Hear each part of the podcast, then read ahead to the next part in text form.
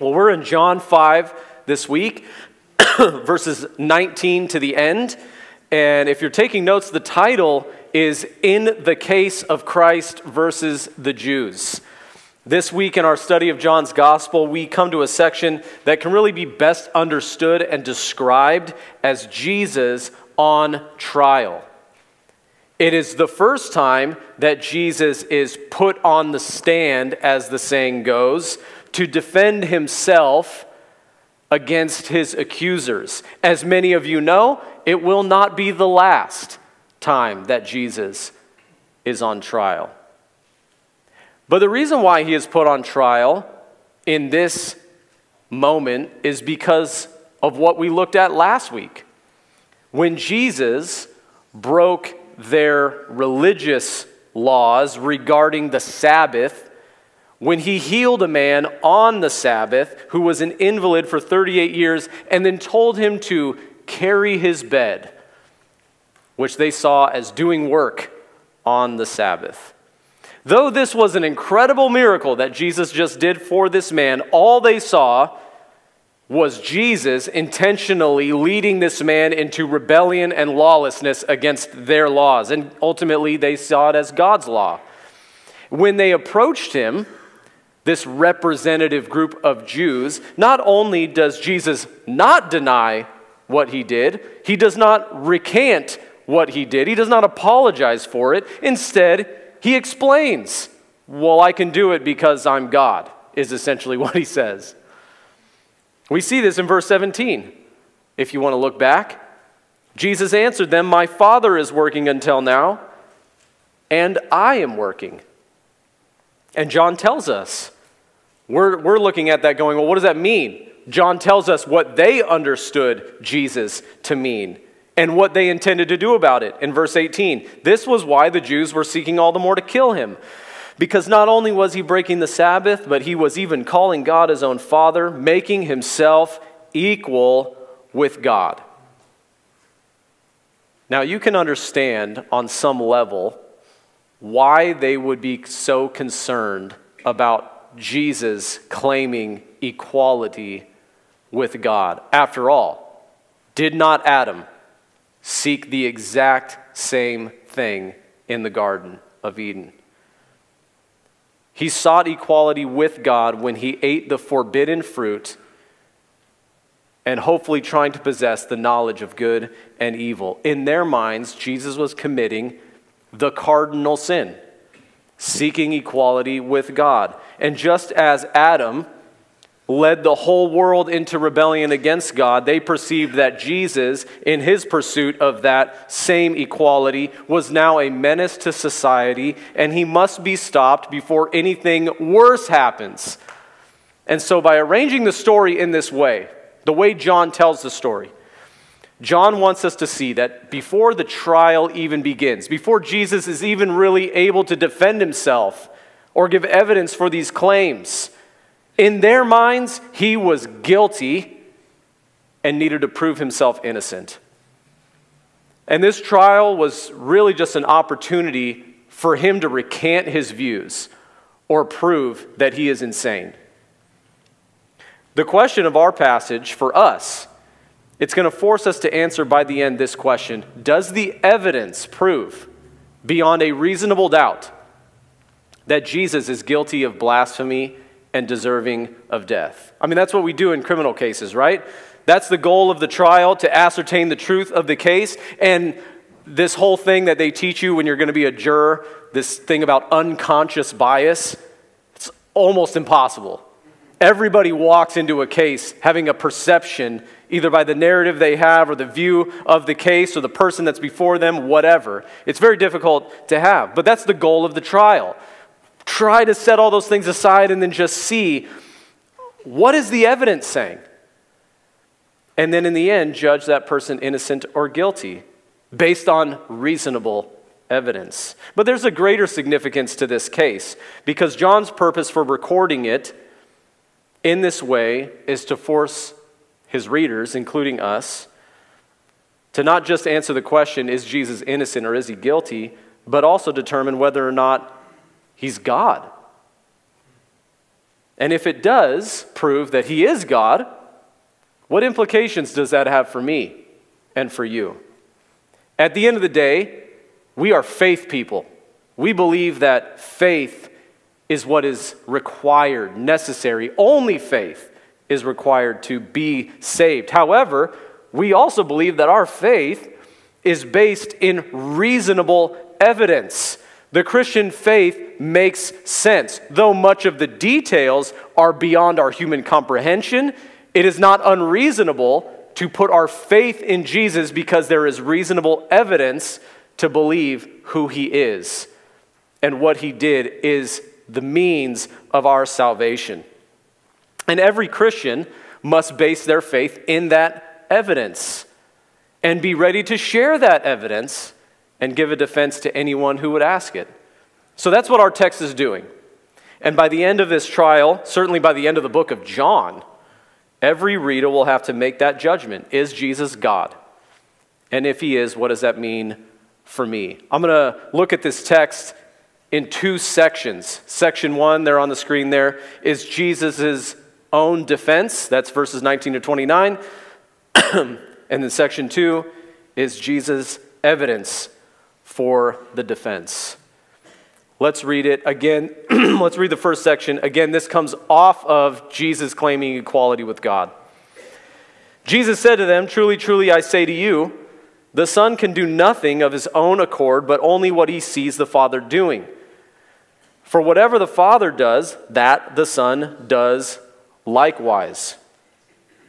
For, and notice these words, for, the Father loves the Son and shows him all that he himself is doing. And greater works than these will he show him, so that you may marvel. For, as the Father raises the dead and gives them life, so also the Son gives life to whom he will. For the Father judges no one, but has given all judgment to the Son, that all may honor the Son just as they honor the Father. Whoever does not honor the Son does not honor the Father who sent him. Truly, truly, I say to you, whoever hears my word and believes him who sent me has eternal life. He does not come into judgment, but has passed from death to life. Truly, truly, I say to you, an hour is coming and is now here when the dead will hear the voice of the Son of God, and those who hear will live. For as the Father has life in himself, so he has granted the Son also to have life in himself, and he has given him authority to execute judgment because he is the Son of Man. Do not marvel at this, for an hour is coming when all who are in the tombs will hear his voice and come out, those who have done good to the resurrection of life, and those who have done evil to the resurrection of judgment.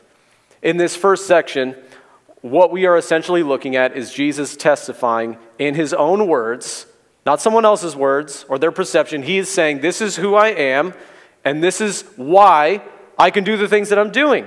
I said a moment ago, this is the first time that Jesus was put on trial to defend himself before his accusers. It will not be the last. And what he does in this first trial is that he makes a clear and compelling argument for his divinity. Now, in this in his final trial, when he stands before Pontius Pilate, he will not repeat any of these words. Instead, he will remain silent before his accusers. Why? Because they've already made up their minds about Jesus. But here, it's so early on, he wants to be clear. This is who I am. Not here, not yet. Jesus speaks in a clear and compelling way. As you can see, Jesus does not recant his views or statement, far from pulling back from his prior claims of deity that's now present in humanity he actually doubles down, triples down, quadruples down on his point. He knows that these people want to kill him. They've already made up their minds about him. But isn't it interesting? It doesn't change his message at all. And yet, don't we do the same? Like when we are fearful of what someone may think about us if we claim to be Christians, we sort of dance around, we coddle the sensitivities of this person, and we don't want to offend. We do all of that because honestly, at the end of the day, we're afraid of how they perceive us. It's not about how they perceive Jesus, but how they perceive us. In this moment, Jesus does none of that. Instead, he amplifies his message to them. Jesus preaching Jesus to these people. What does he say about himself? There's a lot that can be said, but for the sake of time, we need to zoom out and focus on just a couple of things. But notice this whole section hinges on verse 19. He says, right from the top, the Son can do nothing of his own accord, but only what he sees the Father doing. Whatever the Father does, that the Son does likewise. This is both an explanation and an illustration of what he meant when he claimed to possess equality with God. What he's not trying to do, this is the clarification. What he's not trying to do is what they think he was doing, which was just repeat the sin of Adam. A human, a mere human, seeking to become like God. Jesus was not claiming to be a competitor to the true and living God of Israel. This is the clarification. Hey, guys, if that's what you're sweating, that's not what I'm trying to do. And hopefully the guys were like, we were, we were concerned there, Jesus. Thanks for clarifying that for us. Uh, instead, what he does is he amplifies it. It's the opposite of that. I'm actually God in, in the flesh. I'm not I'm not claiming to become God. I'm already Him. I became a human being. But he just he illustrates what that relationship looks like because that's a difficult thing to understand. And the illustration he uses is the trades. You see, in this culture, trades were often passed down to sons and daughters. Whatever the parents did for work, that's what the kids did for work most often. And the parents' work could be seen in the future work of their children. I remember when I, when I was a finished carpenter right out of high school, my boss taught me everything that I needed to know in the trade of finished carpentry, and he was amazing. Uh, but what was interesting, something that I recognized later on in myself, was not just that I learned a skill from this person, but because I spent every day practically with this man, uh, 10 hours a day, six days a week, I found that even my mannerisms were like him. Uh, the way I would move uh, up a staircase, or the way that I would make a joke, or my work ethic. All of these things were shaped by my time with him. And eventually, when I went on my own, I was a reflection of him to anyone around me. And this would have been the understood illustration that Jesus was using for these people. That when you've seen me, you've seen the Father, as he would say later on to the disciples. And if you say you know him and you recognize the Father, then you should recognize me because we're equal. We're doing the same things. We're equal in essence, we're equal in being, in purpose, in works, and equal in will. This is what he is implying in this first verse. This was his defense. Again, he did not back down in proclaiming who he was, though it probably meant they were going to try and kill him even more. When Jesus was put on the stand, he swore to tell the truth, the whole truth, and nothing but the truth. With the help of God, his Father. And from here, Jesus goes on to explain what he means in verse 19. And notice those four statements like there were literally four of them, but they were the word F O R, for. And he gives an illustration. Verse 20, for the Father loves the Son and shows him all things. Verse 21, for the Father and the Son raise the dead and give life. Verse 22, for all judgment has been given to the Son. Verse 26, for both the Father and the Son have life in themselves. In these verses, Jesus is saying, the Father, me, we're equal. Not the same, they're different persons but equal, again, in essence, in purpose, in being, in will, in work, all of these things. The implication is Jesus is God in human form. But what does all of this mean, all of these phrases? I'm just going to boil it down to two major points. First, Jesus is claiming to have equal power with God over life. Every well respected Jew, he says it multiple times in this passage, but every well respected Jew would have known that God alone possesses the power to give life and to take it away. After all, it was God who, in the beginning, after he made man, breathed in him the breath of life. It was God who, in the beginning, warned Adam, Don't eat of this fruit, or else you will surely die in that day. It's God who has the power to give life and to take it away. And everyone understood that it is God who sustains every day of our lives. Every breath we take, every beat of our hearts is a gift of God. We cannot control the day we're born. We can't control the day that we die. But we believe that both of those things are subject to God's knowledge and power over life. And what Jesus is saying is that just as you guys know God has the power over life, so do I. And the works that he is doing is proof that he is God and has power over life. After all, isn't that the scenario? Here's this invalid whose limbs are dead. He cannot walk, and he restores life to his limbs and calls him up to walk. He's like, This illustration, this, what I just did, proves that I have the same power that God has over life. But more importantly, Jesus claims to possess the power, not just in physical life, but spiritual life. Look at the emphasis in verse 24. Truly, truly, I say to you, whoever hears my word and believes him who sent me has eternal life. He does not come into judgment, but has passed from death to life. Not only does Jesus possess power over physical life, he already demonstrated that with this man that he healed, but he says, I also have power over spiritual life. And notice the life that he gives, he gives it in the same way that they understood God the Father gives it with his word.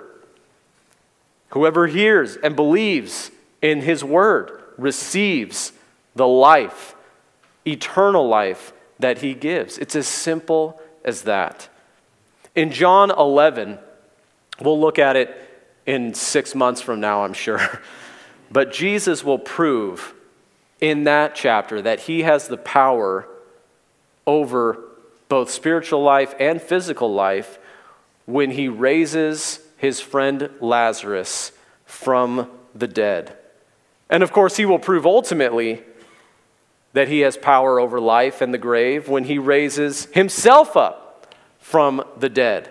And all of this is proof that Jesus is equal with God because he possesses the same power over life that God does. Secondly, not only does he have the power of life, that's what he's explaining in these verses, but he has equal authority to judge.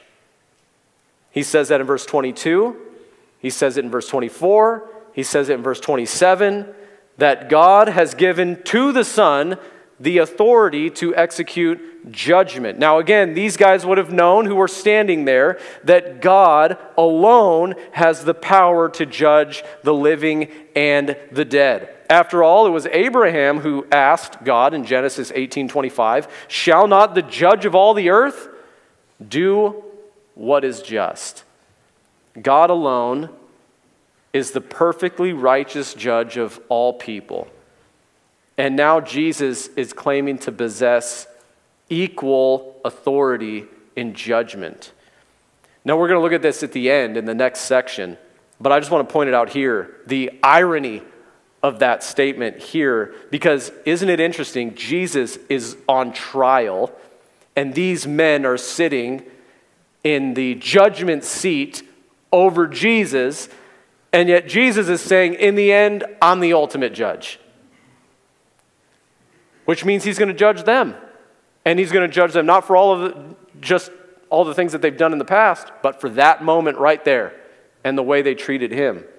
Again, we'll come back to that in the next section. But in the end of this first section, Jesus tells them, Don't marvel at the things I'm saying right here, though there was plenty to marvel over. He just tells them, wait and see, because greater works are coming. When the spiritually dead will hear his voice and respond in faith, when the physically dead will come out of their graves and live, when the righteous will enter into eternal life and the unbelieving world will also be raised, but to eternal judgment. He's like, You think this is something to marvel over? You have seen nothing yet. And we're going to see greater things as we continue through the Gospel of John. But this is the defense that Jesus gives for himself of who he is and why he can do the things he's doing. From his own mouth, Jesus claimed to be God. I, I paraphrased it last week because I saved it for this week, but this reminds me of a C.S. Lewis quote that he gave about Jesus claiming to be God. He wrote this I'm ready to accept that Jesus I'm ready to accept Jesus as a great moral teacher, but I don't accept him or his claim to be God. That is the one thing we must not say. a man who was merely a man and said the sort of things Jesus said would not be a great moral teacher. You must make your choice. Either this man was and is the Son of God, or else a madman or something worse. You can shut him up for a fool or you can fall at his feet and call him Lord and God. But let us not come with any patronizing nonsense about his being a great moral or great human teacher. He has not left that open to us. I think it's that last line that's so important. He has not left those alternatives open to us. Either he is insane or he is who he claimed to be God in human form. Nevertheless, it doesn't matter, right, what Jesus says about himself. In a court, a defendant or you know the, the person on trial they're going to say whatever they want. They're going to say they're innocent till they're blue in their face. They're going to try and get out of it. So jesus recognizing that it's like listen i understand. I can say all i want about myself. Um, i need evidence don't i? I need to prove beyond myself that what I'm saying is true. And so that's where Jesus goes next in the next section. Let's pick up and read 30 to the end and try and pick up what Jesus' evidence for his defense is. He says in verse 30, I can do nothing on my own. As I hear, I judge. And my judgment is just, because I seek not my own will, but the will of him who sent me. If I alone bear witness about myself, my testimony is not true. There is another who bears witness about me, and I know that the testimony that he bears about me is true. You sent to John, and he has borne witness to the truth. He's talking about John the Baptist.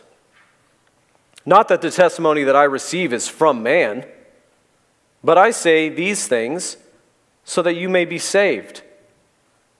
He was a burning and shining lamp, and you were willing to rejoice for a while in his sight. But the testimony that I have is greater than that of John. For the works that the Father has given me to accomplish, the very works that I'm doing, bear witness about me that the Father has sent me. And the Father who sent me has himself borne witness about me. His voice you have never heard, his form you have never seen, and you do not have his word abiding in you, for you do not believe in the one whom he has sent. You search the scriptures because you think that in them you have eternal life, and it is they that bear witness about me. Yet you refuse to come to me that you may have life. Verse 40, 41 I do not receive glory from people, but I know that you do not have the love of God within you. I have come in my Father's name and you do not receive me. If another comes in his own name, you'll receive him. How can you believe when you receive glory from one another and do not seek the glory that comes from the only God? Don't think that I will accuse you to the Father. There's one who accuses you, Moses, on whom you have set your hope. For if you believed Moses, you would believe me, for he wrote of me. But if you do not believe his writings, how will you believe my words? Notice he starts this section in the same way he started the last section, saying this I, I can't do anything apart from my Father. His judgments, his will, his works, all of it is in perfect unity with the Father. But in verse 31, Jesus makes that concession I was talking about a moment ago. He's like, Listen, I understand that my testimony, if I just tes- testified about myself, that's not enough. Now, in one sense, it is enough, right? Because Jesus, no matter what we think about him, is who he is. He is God in human flesh. Just like you, no matter how I think about you or how you think about me, it still doesn't change who I am as a person or who you are as a person. And Jesus admits that in verse 34. Listen, I don't need man's testimony about me to know who I am or to, to change who I am, right? He is simply stating the fact that in a trial, you need more evidence than that person's testimony about themselves. And thankfully, there is plenty of evidence to prove who Jesus is. In this passage, he points to four pieces of testimonial evidence. Did you notice what they were? The first one is the testimony of John the Baptist. He says that in verse 32 and 35. And what he says about John the Baptist is you guys used to really like John. You used to receive his words, you used to believe in the things that he was saying. You enjoyed his light for a while because he was a shining and burning lamp of truth. And he testified, John the Baptist did, on several occasions. This guy is the Lamb of God who has come to take away the sin of the world. But the moment John did that, all of a sudden, you guys didn't enjoy his light anymore. And you started pulling away. You saw the evidence, you heard the testimonial claim, you respected him until he pointed to me, and then you reject that evidence. He's saying, nevertheless, this is an evidential proof of who I am. John's testimony, a guy you used to love and receive. Secondly, Jesus points them to the works that he's doing. In verse 36, he says, The very works he's doing bear witness that God has sent him. This is my favorite piece of evidence. Because people can say all they want about you, but after a while, your character will show by the things that you're doing. But remember back in chapter 3, Nicodemus, one of these guys who was in the inner circle of these representative Jews, Nicodemus comes to him at night and he makes this confession Hey, uh, Rabbi, we know, some of the guys who are here accusing him, we know that you are from God because no one can do the things that you're doing unless they are from God. They saw the things he was doing. They recognized this guy must be from God. Where they struggled was, is he God, though? And that's what Jesus is pushing into here. Nevertheless, Jesus says, the works, the things I'm doing, are the very evidence that proves who I am. Jesus, think about it, has only performed a few miracles water to wine, healed an invalid. I mean, it's not like there's been a lot going on. I mean, it's going to get greater and greater, but he's saying, listen, if you don't believe these things now, and yet some of them already did recognize it, I mean, they're just going to reject the future ones. But third, Jesus presents to them the testimony of the Father himself. And what I love what he says about this piece of evidence. He's like, uh, John the Baptist heard his voice. You guys haven't heard it. You've, you don't know God's voice. You've never seen his form. You've rejected him. And therefore, the evidence is out there that God the Father has testified about me and who I am, uh, but you don't want to hear it. And you haven't heard it. You haven't heard that still small voice in your conscience, in your soul, in your heart, in your mind that says, This guy is my one and only son, and you need to believe in him. Nevertheless, the Father testifies that the Son is the divine second person of the Trinity. And then finally, the fourth piece of evidence that Jesus points to is the Scriptures, verses 38 to 40. These words that these people believed in. In verse 39, he says, The scriptures that you guys trust in, that you know so well, they bear witness about me. This is the key, friends, to unlocking the mystery of God's word, that it all points to Jesus. It's all about him, it's not about you, it's about him.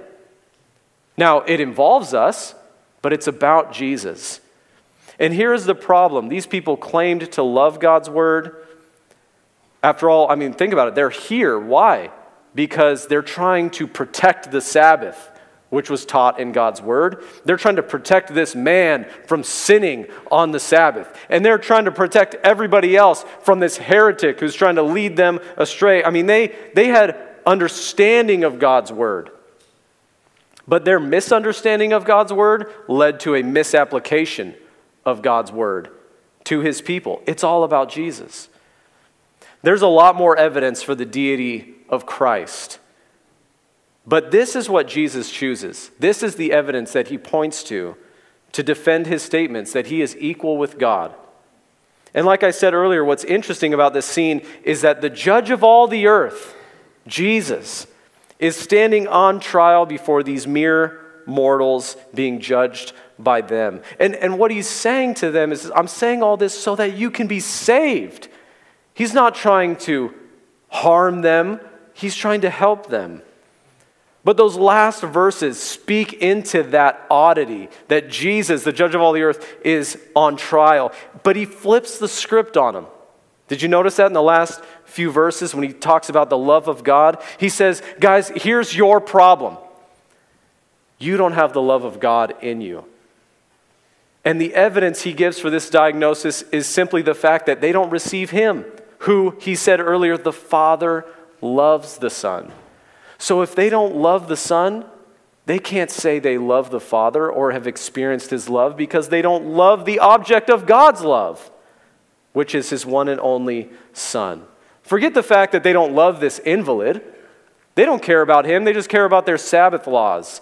They don't care about Jesus, even in his humanity. They want to persecute him and they want to ultimately kill him, an innocent man. That's what they want to do. This is, these are evidences of the fact that God's love is not in their heart.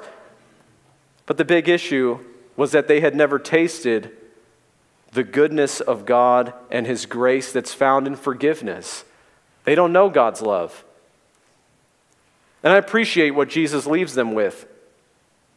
Guys, if you want to live that way, if you want to live not under God's love and God's grace through faith in His Son, and instead you want to hold on to the law which was given to you by Moses, and you're setting up Moses over me, if that's what you want to do, then I'll tell you what, I won't judge you. I'll let Moses do it. the very law that you're holding to is actually the judge that will condemn you in the end. This thing that you're putting your hope in will be the thing that will accuse you before God. So here's the question as we close Is Jesus a menace to society or is he God? The implications for your answer to this question are obviously severe. Either you believe he's God and therefore respond in faith to him and live every day of your life for him, or you don't believe and in the end receive judgment for your sin and unbelief. The fact of the matter is, though, Jesus never claimed to be anything less, and he never claimed to be anything more than God in the flesh. And we cannot settle for an alternative view. As believers, we need to remember that our faith is not merely based on our subjective experience with God.